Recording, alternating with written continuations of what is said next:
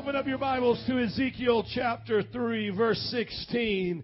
Turn over your announcements and use notes on the other side. Today's message is entitled Watchmen. And it's not that dirty superhero movie that came out. I wanted to see it until I saw it was rated R and nudity and all of that. God forbid if we compromise for superheroes. Amen. If you feel convicted, say amen anyhow. God will set you free. Ezekiel chapter 3, Watchmen. The biblical story came first, by the way. So they copyright infringed on Ezekiel. Look at your neighbor and say, Are you a watchman? I've preached this passage before in this congregation, but it was quite some time ago. Many of you are new here. Most of you might never have heard it before. So I want to preach it to you as if it was my first time because it's fresh from the heart of God and it struck my heart this week in reading the passage in Ezekiel chapter 3. As I've been reading through the prophets, I started with Jeremiah and now I'm with Ezekiel and I'll probably move on down to what's known as the minor prophets. And what God has been speaking to my heart is that we are in a time very close to judgment. Everybody say Armageddon. Do you know that you can get so used to hearing those terms that after a while they don't really seem reality anymore? You can say Armageddon, Judgment Day, Four Horsemen, and now people don't even think twice about it. There's jokes about it. You know, the Four Horsemen, they'll compare it to something else and tell a joke. You'll have movies come out, Armageddon, and at the end, the superhero will save the day. Ben Affleck, there he goes. You'll see these movies, and it's always like it's about ready to happen. It's a natural disaster. It's an act of God, but somebody will come and save the day. Let me tell you something, my friends. The day of God's judgment will be more terrifying than anything you've ever seen in a movie, and there'll be no one to save you. The only ones that will be saved are those whose names are written in the Lamb's Book of Life, and you're saved now. It's not you get saved then, you get saved now. Amen? So I want to proclaim to you, get saved and get right with God. But this message is not for those who are not right with God, though I know it will definitely scare the hell right out of you. But this message is for those who are saved, sanctified, and filled with the Holy Ghost and fire. Anybody got that fire? Woo! I want to challenge you today with the same call that God gave Ezekiel to be a watchman. And it's okay, it doesn't have to be gender specific. Watch women. We're all of mankind. Amen. We're okay with it. Look at your neighbor and say, We're okay with it. Look at Ezekiel chapter 3, verse 16. If you're there, say, I'm there. Here God is speaking to Ezekiel. At the end of the seven days, the word of the Lord came to me. Son of man, I have made you a, there you go, say it again, made you a watchman for the house of Israel. So hear the word I speak and give them warning from me. When I say to a wicked man, you will surely die, and you do not warn him or speak out to dissuade him from his evil ways in order to save his life, that wicked man will die for his sin, and I will hold you accountable for his blood. Look at your neighbor and say, God's talking to you. See, just look up for a moment, please. Jesus did not say, I'm going to hold the crack addict responsible, the murderer, the child molester. No, no, no. He said, I'm going to hold the prophet responsible. And by the definition of a prophet in the Old Testament, it was those who heard the word of the Lord. Now we are all considered priests and prophets because we all hear the word of the Lord. Amen? So everybody is responsible. Continuing on in verse 19. But if you do warn the wicked man and he does not turn from his wickedness or from his evil ways, he will die for his sin, but you will have saved yourself. Verse 20. Again, when a righteous man turns from his righteousness and does evil, I will put a stumbling block before him. Who puts the stumbling block before him? God does that. The devil's not the only one that can make people's life difficult. God making people's life difficult, however, is for redemptive purposes. He says, I will put a stumbling block in their way. He will die. Since you did not warn him, he will die for his sin. The righteous things he did will not be remembered, and I will hold you accountable for his blood. One quick side note in there is there is a backslider in the Bible. Some people have taught that you can't backslide, that once you believe in Jesus, it's okay. No, that is not true, and that is why we believe in rebaptizing backsliders, because it says the righteous things they have done will no longer count. So beware. Listen to me, my friend. You can be as saved as the pastor, and I'll talk about myself. But if you backslide and stand before God in heaven, you will not be remembered for any of those things. As a matter of fact, God will tell you, Depart from me, for I never knew you. You say, How could God not know me? He knew my name. He called me because God does not look on sin. I've had people try to use that passage and say, well, if he never knew them, that meant, that meant they were never saved. Because if you're truly saved, you'll never backslide. That's a lie, too. Because how can a righteous person do righteous things unless they're saved?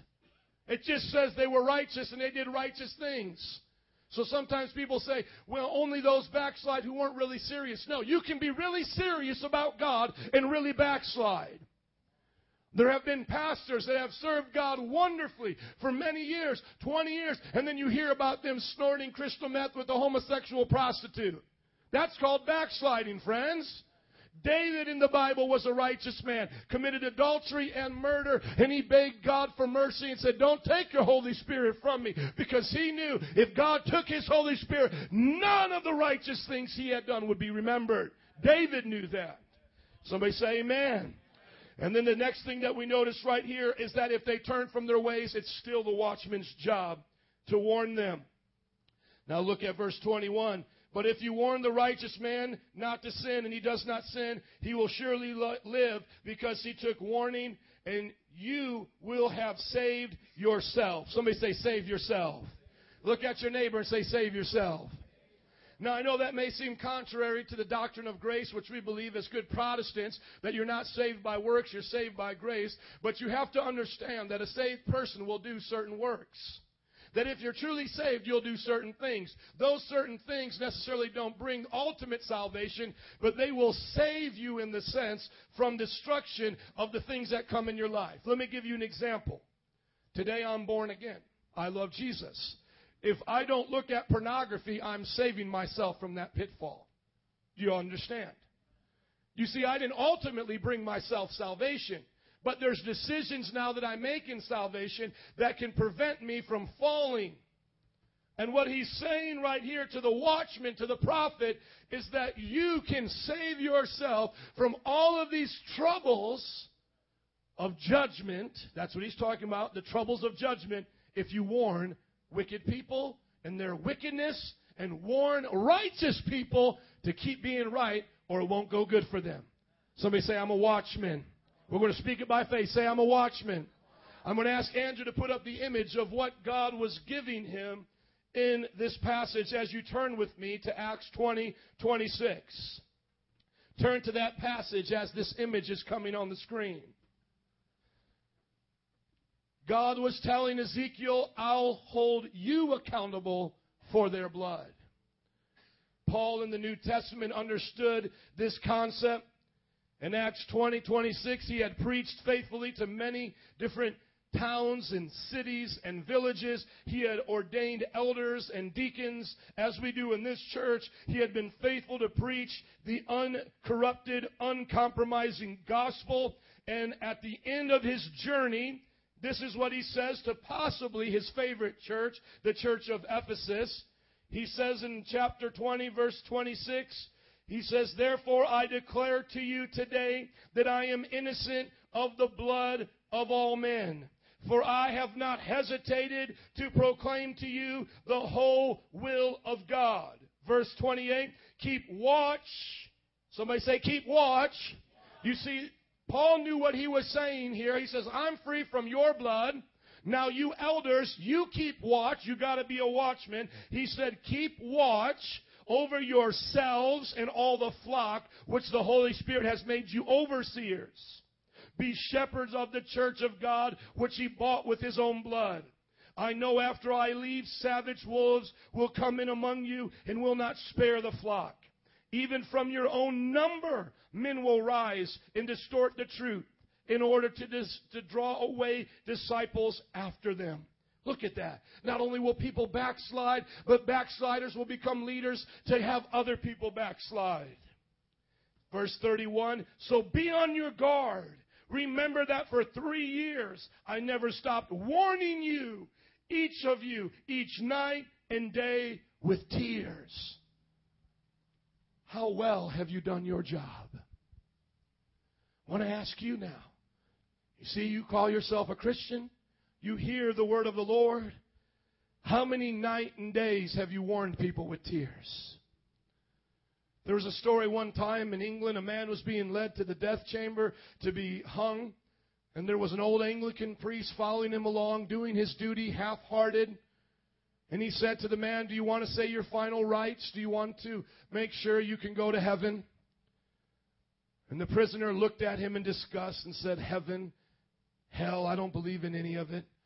And the priest said, If you don't believe, you'll go to hell. And he was taken back by this man's brass unwillingness to even care. And the man said, I don't care. All you preachers, priests, you're liars. And the man looked at him and said, What makes you say that? We believe the word. Here's the Bible. And the prisoner looked at the priest and said, If I even believed in a place called hell for just one year, I would crawl on my hands and knees from here to London to spare just one soul from going there. He said, You don't believe in it because you have no passion to save me from it.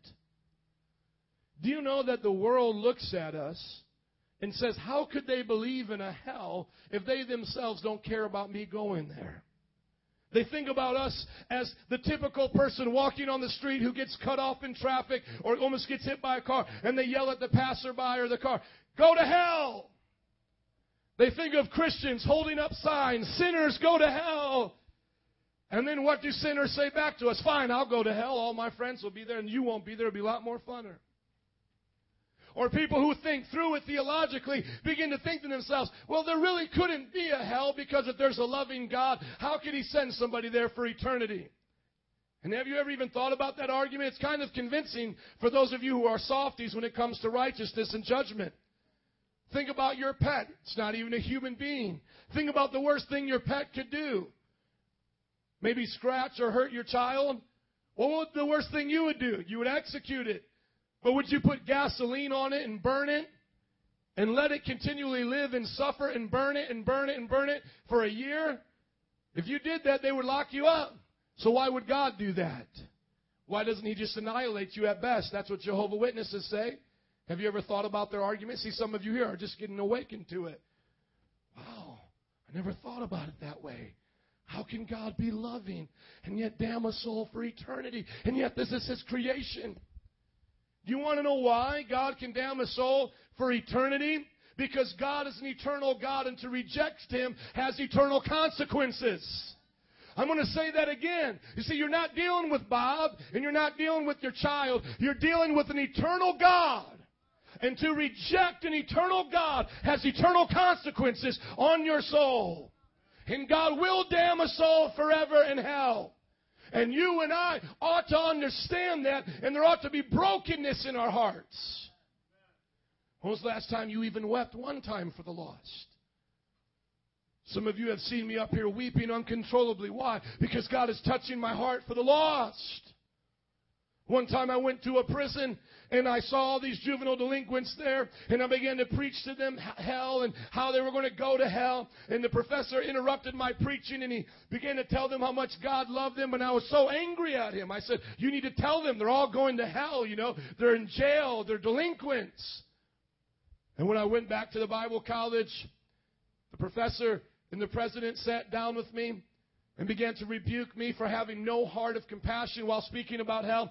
And the president took a water bottle that he had just finished and he set it down in front of me and he said, When you cry this full of tears, then preach about hell. Because you don't have the right heart to even talk about it.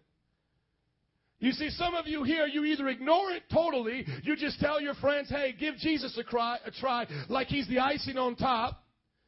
You know, it's kind of like you've been out to dinner and, and, you know, they ask for dessert and it's kind of like that real, you know, it's a close call. It's like, ah, I could do it, but maybe not. You kind of make Jesus seem like he's the dessert of life. Hey, friend, you know, God's pretty cool. You want him in your life? And they're like, ah, I'm, I'm kind of okay without Jesus right now and you let them feel like they're okay. Oh, okay, well, you'll do it another time. No, Jesus is not the dessert of life. He's the only thing worth eating. Everything else is dung, the Bible says. Filthy rags that we flush down the toilet. He is our only hope. So some people totally, in this room, you totally ignore hell. You don't tell people the consequences of rejecting Jesus. And then others of you, you know about it all too well. And yet your heart is hard. We have 915 prayer here, and you can hear people crying out for God. And sometimes one of you might wander into our prayer meeting, and you know who you are. That's why some of you try to purposely come late. We know your strategy. Man, they're going to be worshiping for an hour and a half anyway, honey. Let's just come at 10:30. We'll be okay.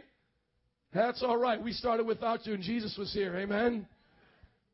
And so some of you stumble into the prayer meeting and you'll see one of our teenage girls, somebody like Lilani. You'll see her crying and weeping. God save Prosper. God have mercy on Prosper. Prosper, and it'll catch you off guard. Huh? What's going on here?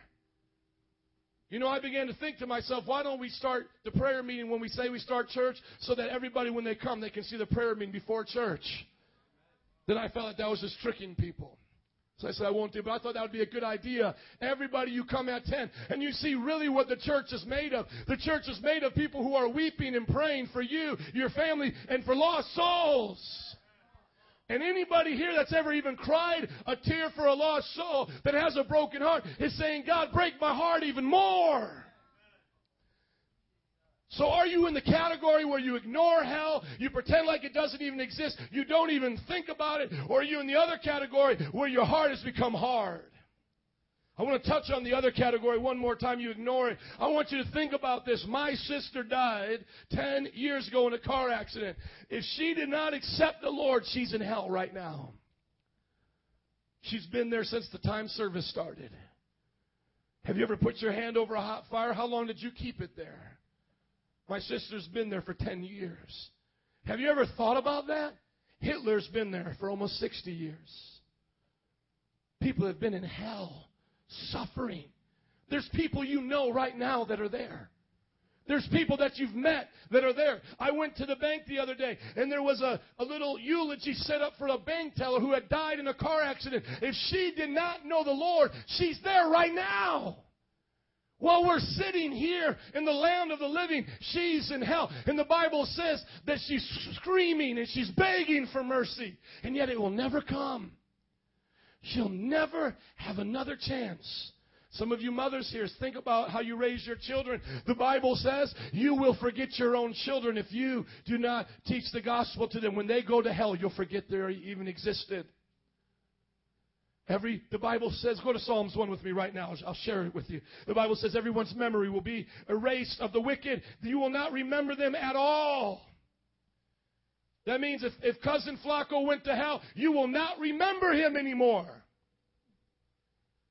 My sister, if she did not make it to heaven, you will not remember her.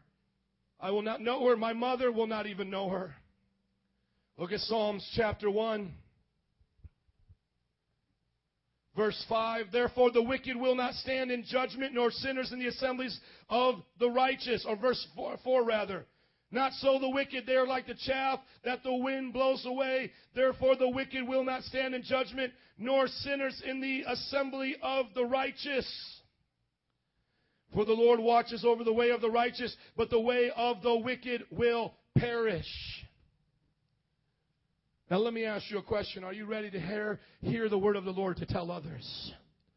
Because I'm not going to just preach to you if you're not going to do anything about it. I'm looking for people who want to be watchmen. And I don't care if that offends people. Let me just tell it this way. If you're not offending people every now and then, you're not even preaching the right way. And it will probably be more, more now than then. Amen? People will get offended. Are you ready to preach the gospel? If you're ready, say I'm there. Say, I'm ready to do this. Let me tell you why I said I'm there, because I forgot to tell you about this. Remember we said the watchmen in Ezekiel's time were there to warn the people? You know what they were literally supposed to do? Stand on top of a wall And they were supposed to see the incoming enemy come and warn the people not to go into their homes, but to go out and fight. The watchmen were established as what we have now satellites to do. And God was telling Ezekiel that, that the land was going to be pillaged spiritually and physically by an army. And imagine this. If it was your job to watch an enemy coming through the gates, you're on the, the, the, watch. You're standing where you're supposed to be. And here you go to sleep and the enemy comes in and kills innocent people. Wouldn't the blood be on that person's head? Wouldn't they be held responsible? Can you say amen if that's true? That was the example God was giving Ezekiel. So here's where your place is. You stand as a watchman right now in the place that God has put you. You see, today, if you don't warn the people around you, they may not ever get warned. So some of you thought to yourself, man, God saved me, and now I'm in the craziest family. Why am I here? Why am I working this job? Why am I in this community? I asked myself that many times as Arson and I had a brick thrown at our car. Lord, why? And then he tells me, You're here to warn them. You're here to warn your neighbors. You might say, Well, I'm the only one saved in my family. I'm in junior high. You're there to warn your family. Look at those hands. When you stand before God, if you have not warned them, their blood's going to be on your hands. Could you imagine standing before God on Judgment Day and you're sitting there and you're watching your neighbor come and be damned eternally to hell? Could you imagine watching your family? And, you're screaming, you're saying, God, have mercy.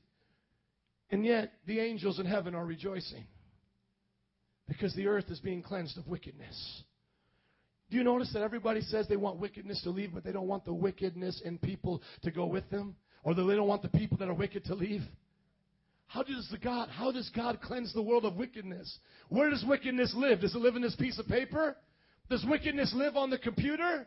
No, wickedness lives in men's hearts. So how does God cleanse the earth of wickedness? He cleanses it from wicked men.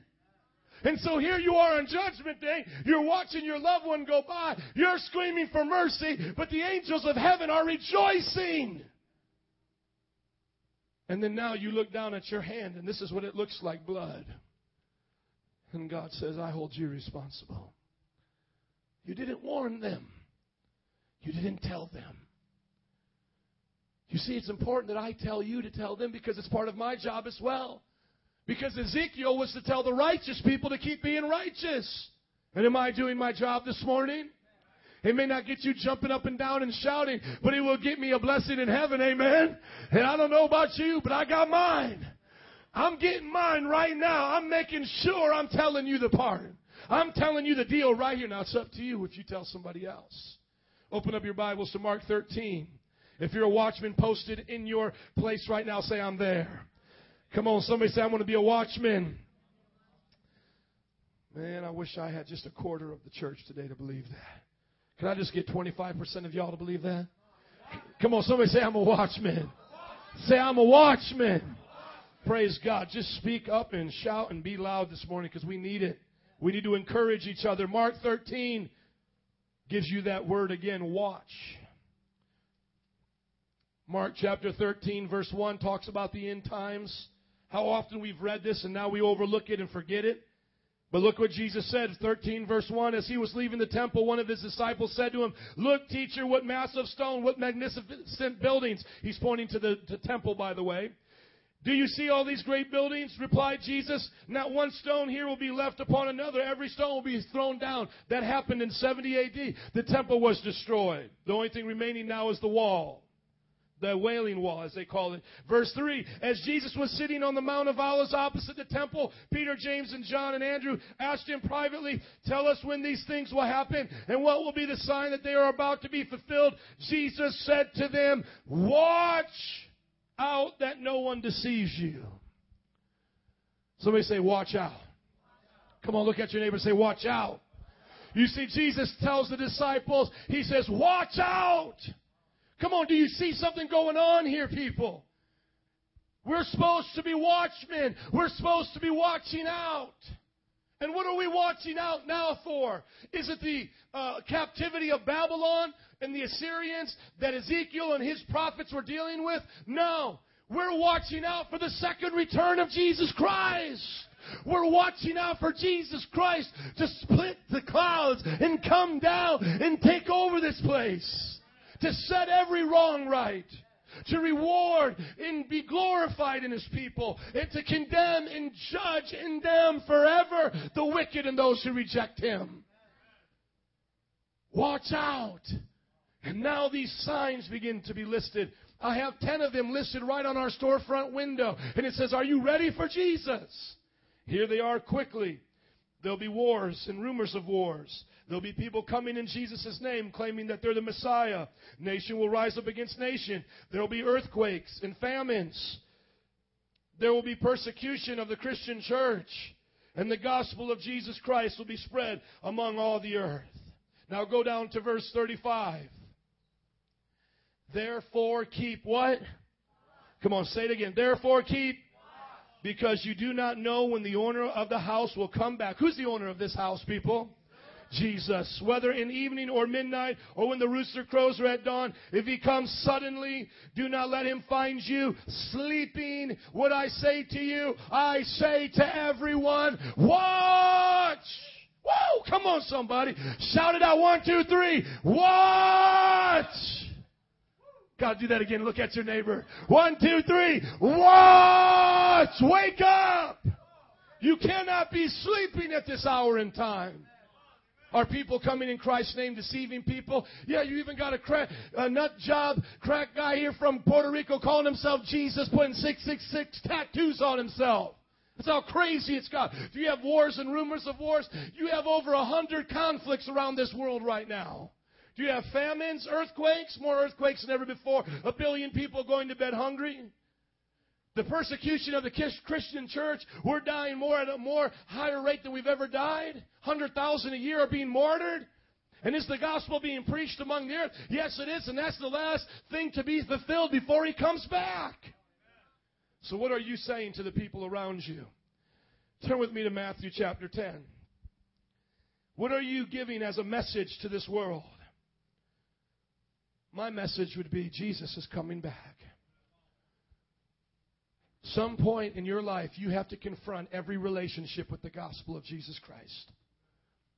Here's the practicals as we come to Matthew 10 26. Number one, confront every relationship with the gospel of Jesus Christ. Every relationship you are in, you have got to warn people. I know sometimes it's awkward. Sometimes they get offended. Sometimes they don't like it. But you have to warn every person you're in a relationship with. Every person that you see on a daily basis is your responsibility. I remember one time I was getting my hair cut. And this woman was a Jehovah Witness, and I was starting to preach to her, and she said, Do I go to heaven? What do you think? I said, If you have not accepted Jesus according to the scripture, you cannot go to heaven, you'll go to hell. And she started cutting my hair a little bit more intense. And my mom said, You better watch out. That woman can cut your ear right off. I'm telling you, I've had to tell people just like that, friends, that you're not alone. I remember one time I was uh, with my wife, and we were eating a meal, and the and the and I was just loving on my wife. We were on date night, and and the waiter came up to us, and he said, other than my parents who have been married for 30 years, I've never seen a married couple be so loving with each other. Everybody go, oh. And I was so complimented by that because I treat my woman good. But you know what I said? I turned it right back around. I said, you know what changed my life was Jesus. And they said, well, I mean, I was brought up in the South. I go to church. I said, is it just religion or is it a relationship? He said, I never really thought about it. I said, unless you have a born again relationship with Jesus, you cannot go to heaven. Within 30 seconds, that brother just heard the gospel. I mean, that man just heard the gospel that quick. Are you ready to share the message of Jesus Christ that quick with everybody in your life? Are you ready to be a watchman that says, man, I take this seriously? How much more so your family members and the people in your life? Number two is you need to pray with tears. You might say, Pastor, I've never cried with tears. I'm not an emotional person. I wish I had my mom here right now. She would tell you, Joe never cared about anybody else. But now I weep for lost souls. And when I don't, I know there's something wrong in my heart. And let me give you right now some things that will block your heart from weeping for lost souls. Number one, your selfishness. Jeremiah said in Jeremiah chapter 7, Oh, that my head were many waters and my eyes a fountain of tears, that I may weep day and night for the lost of my people Zion. The number one thing that will keep you from those tears is a selfishness in your heart. Because when you're down to pray, number one, you're probably there watching your clock. I'm just there for five minutes. First of all, if you're even praying. Second of all, if you're praying and you're not broken for the loss, it's because you're looking at your clock saying, oh, when will I get done? And you're just praying for yourself. God bless my family, bless my car. I need a new job. The second reason why you're not weeping for the lost is because you don't understand hell. The Bible says before Jesus went to Jerusalem, he knew that they were going to crucify him. And he was still crying, saying, Oh, like a mother hen, I wish I could gather you together, but you don't let me do it. And Jesus wept over a city. Jesus wept over the city that was going to crucify him. I mean, who has done that to you? Nobody. You have no excuse. The only reason you don't weep for them after your own selfishness is because you don't understand hell. You don't understand the reality of it. Every great preacher worth anything in the kingdom of God has been given a taste of hell. I was given it through my sister, and I was given it through dreams and just seeing things in my dreams that scared me and just put a fear in me that if I don't preach, I could be responsible for sending these young ones there. And the Bible says it would be better for me to put a millstone around my head and drown myself. The equivalent would be better for a preacher to put a shotgun to his mouth and blow his brains out than to cause a young person to stumble. And it's not only for preachers, by the way, it's for anybody. Number one, it's selfishness. Number two, you don't understand hell. Look at how Jesus describes it. He says, There'll be weeping, gnashing of teeth. The Bible says there'll be a worm that crawls in and out, an endless fire. And why don't we cry when we pray? Because our hearts are hard. And we don't care about anybody other than ourselves. And we don't understand hell. And number three, we're not close to Jesus. Because if you just got a step closer to Jesus, you would hear his heart breaking for the lost. All Jesus cares about right now is lost souls going to heaven. He does not care about our economy. He does not care about our clothes. He does not care about any of those things. As a matter of fact, He said it would be better for you to cut off your arms, your legs, and pluck out your eyes than to go to hell. If you were close to Jesus, you would hear his heart breaking for the lost. He doesn't look at them the way you do. Those of you who ignore the lost, he doesn't look at it like, oh, they're just good, they're going to get in. He knows that they're going to suffer, and it breaks his heart. He doesn't ignore it. It's a reality to him. And the other thing is, is his heart breaks for it because he knows that people are there right now. He sees it.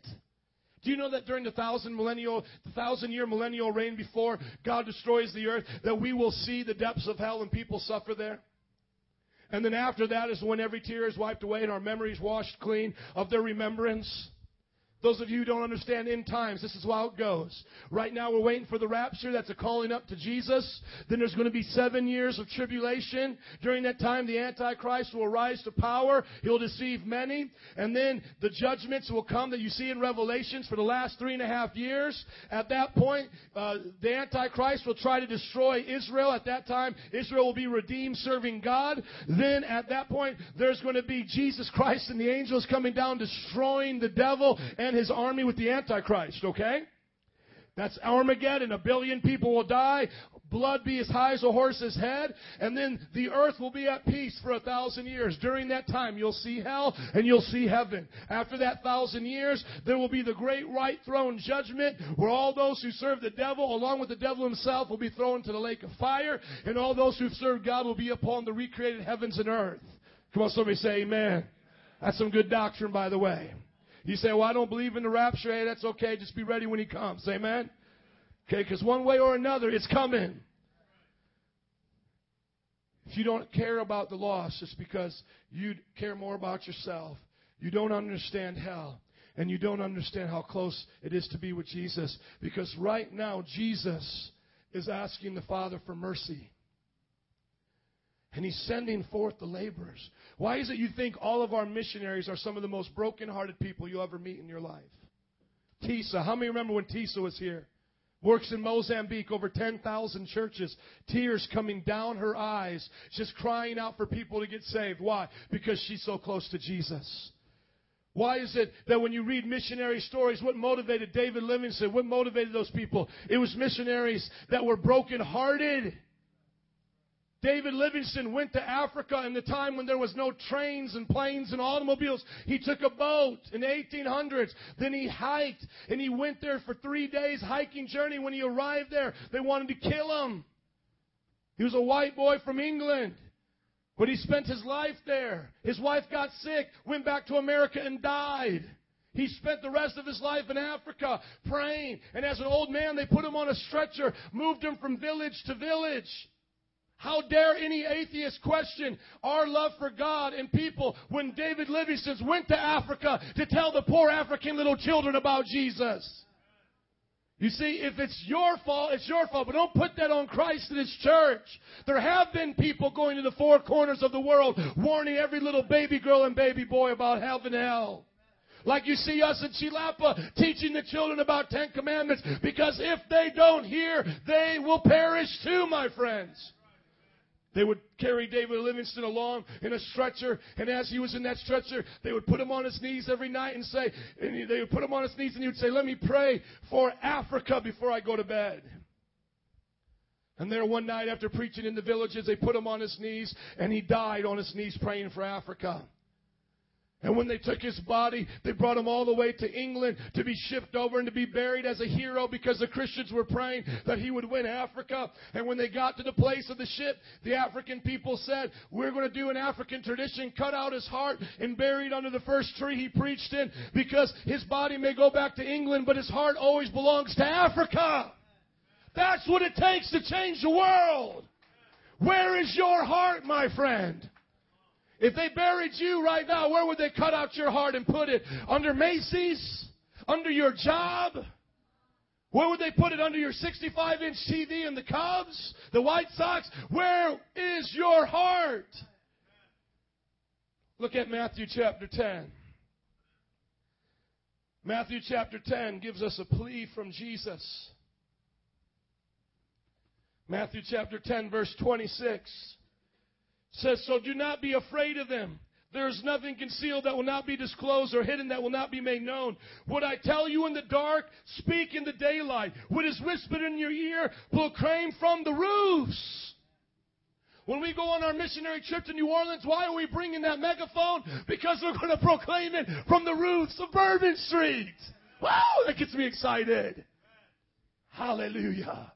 When was the last time you proclaimed something about God from the rooftops?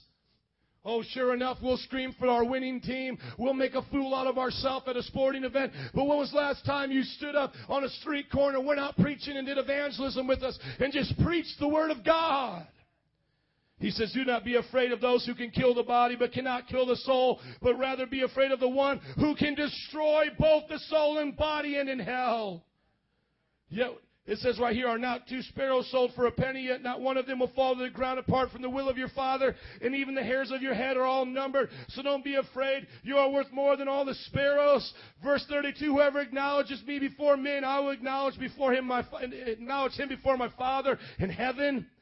But whoever disowns me before men, I will disown before my Father in heaven. Look at verse 34. All of you who love Dito Jesus on a Christmas morning, little baby wrapped in a manger, do not think that I have come to bring peace to the earth. I did not come to bring peace, but a sword. For I have come to turn a man against his father, a daughter against his mother, a daughter-in-law against his mother-in-law or mother-in-law. A man's enemies will be the members of his own household.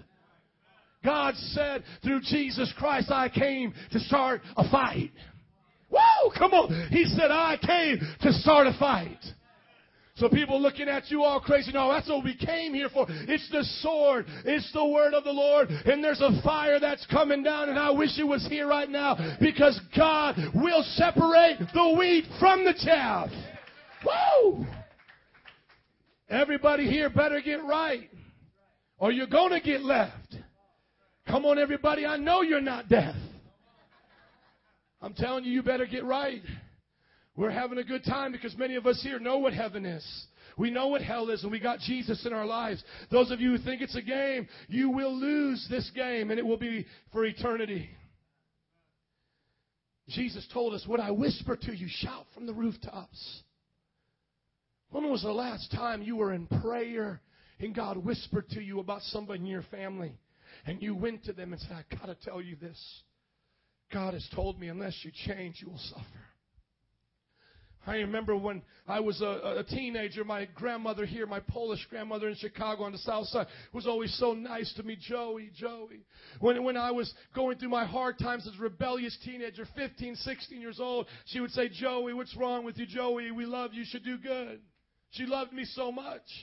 And when I turned my life over to the Lord, I went to Bible college and I lost touch with that part of my family. And one time, Pastor Choco of New Life Covenant called me down to preach for him. And I was preaching at his church, and I said to one of the girl, girls' ushers with some of the guys, I said, Can you, you take me to my grandmother's house? And we got the address, and we showed up there. And I had been praying for her.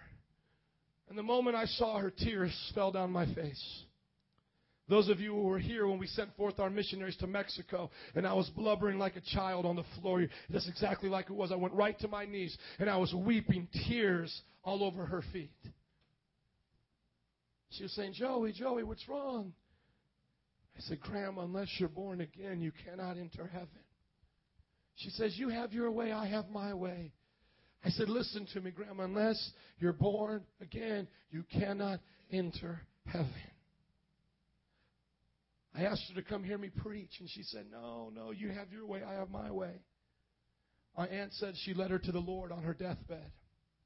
But it didn't have to be that way, friends. I want to ask you, when was the last time somebody saw you that brokenhearted for them?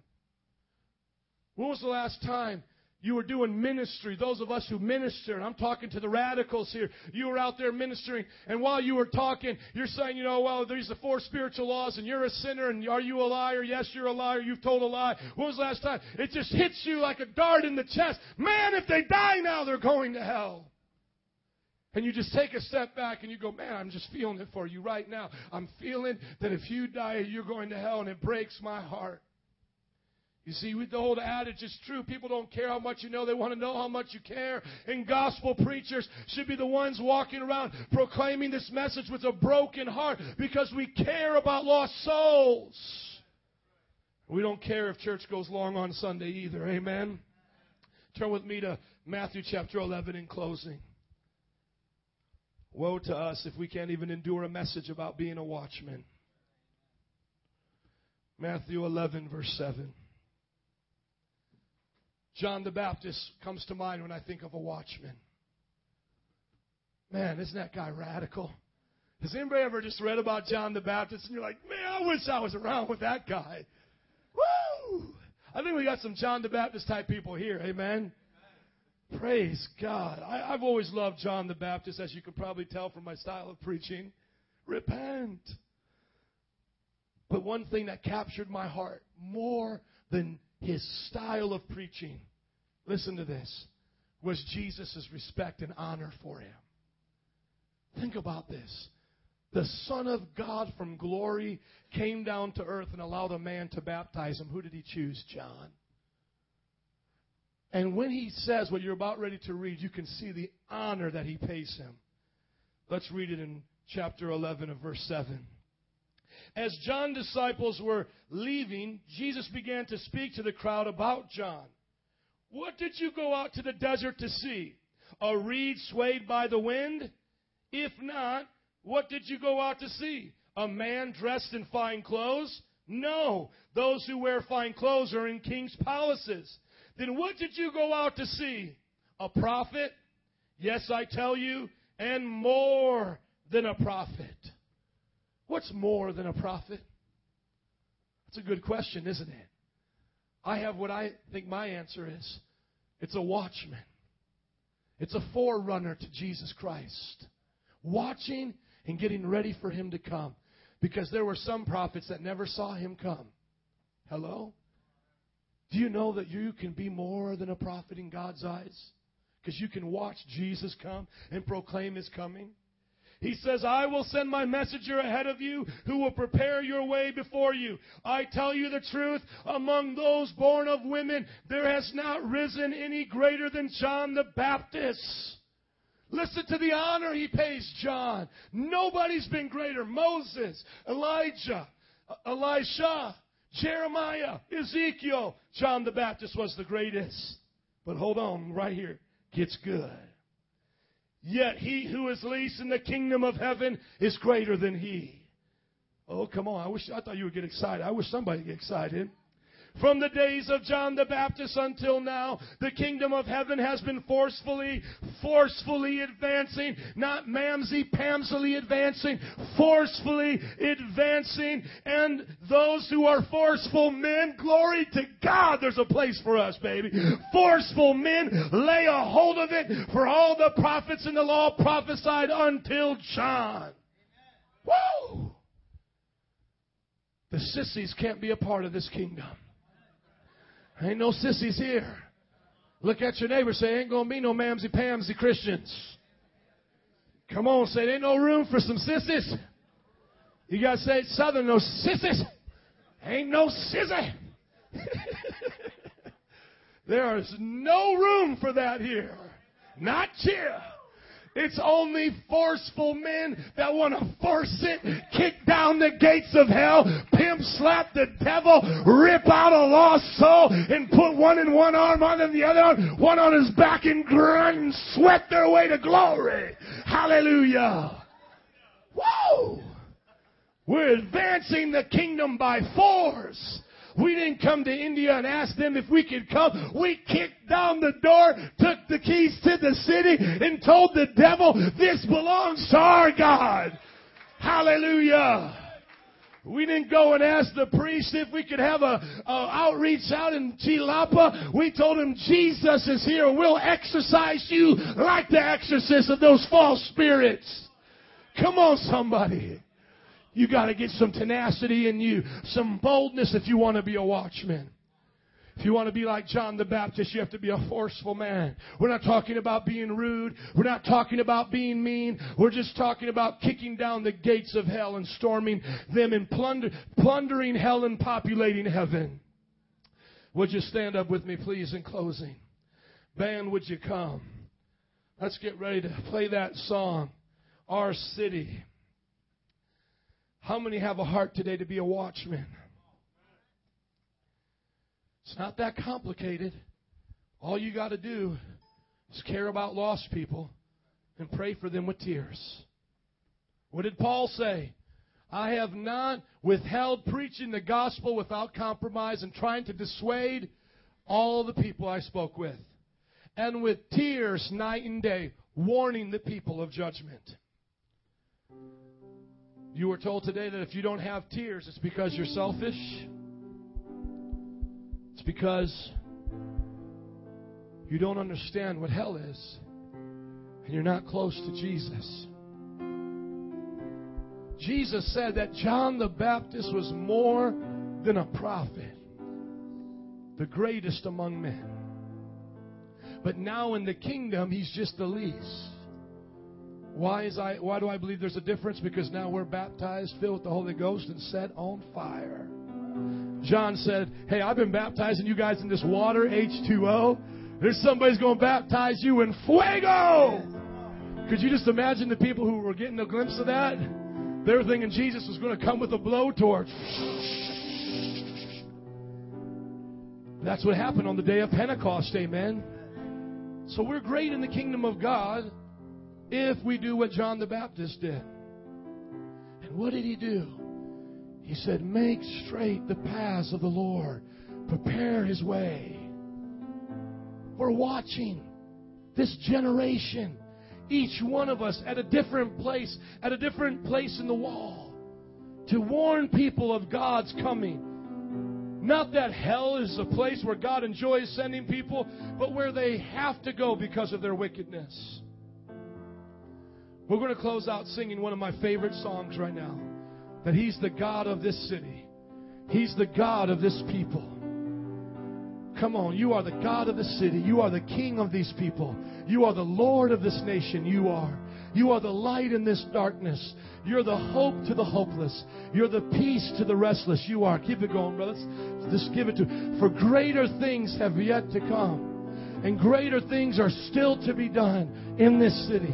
Greater things have yet to come, and greater things are still to be done. For there is no one like our God. There is no one like you, God. Father God, we ask you now to have mercy on this city, on this nation, and on the nations of the world. God, we're going to cry out today for broken hearts in a passion to be forceful with the message.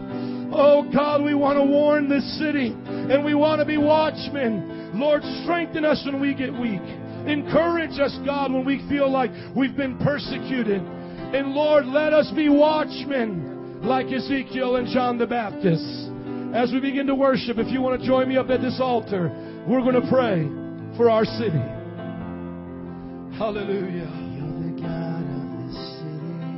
Just join me if you can on your knees. And let's just get alone with God today.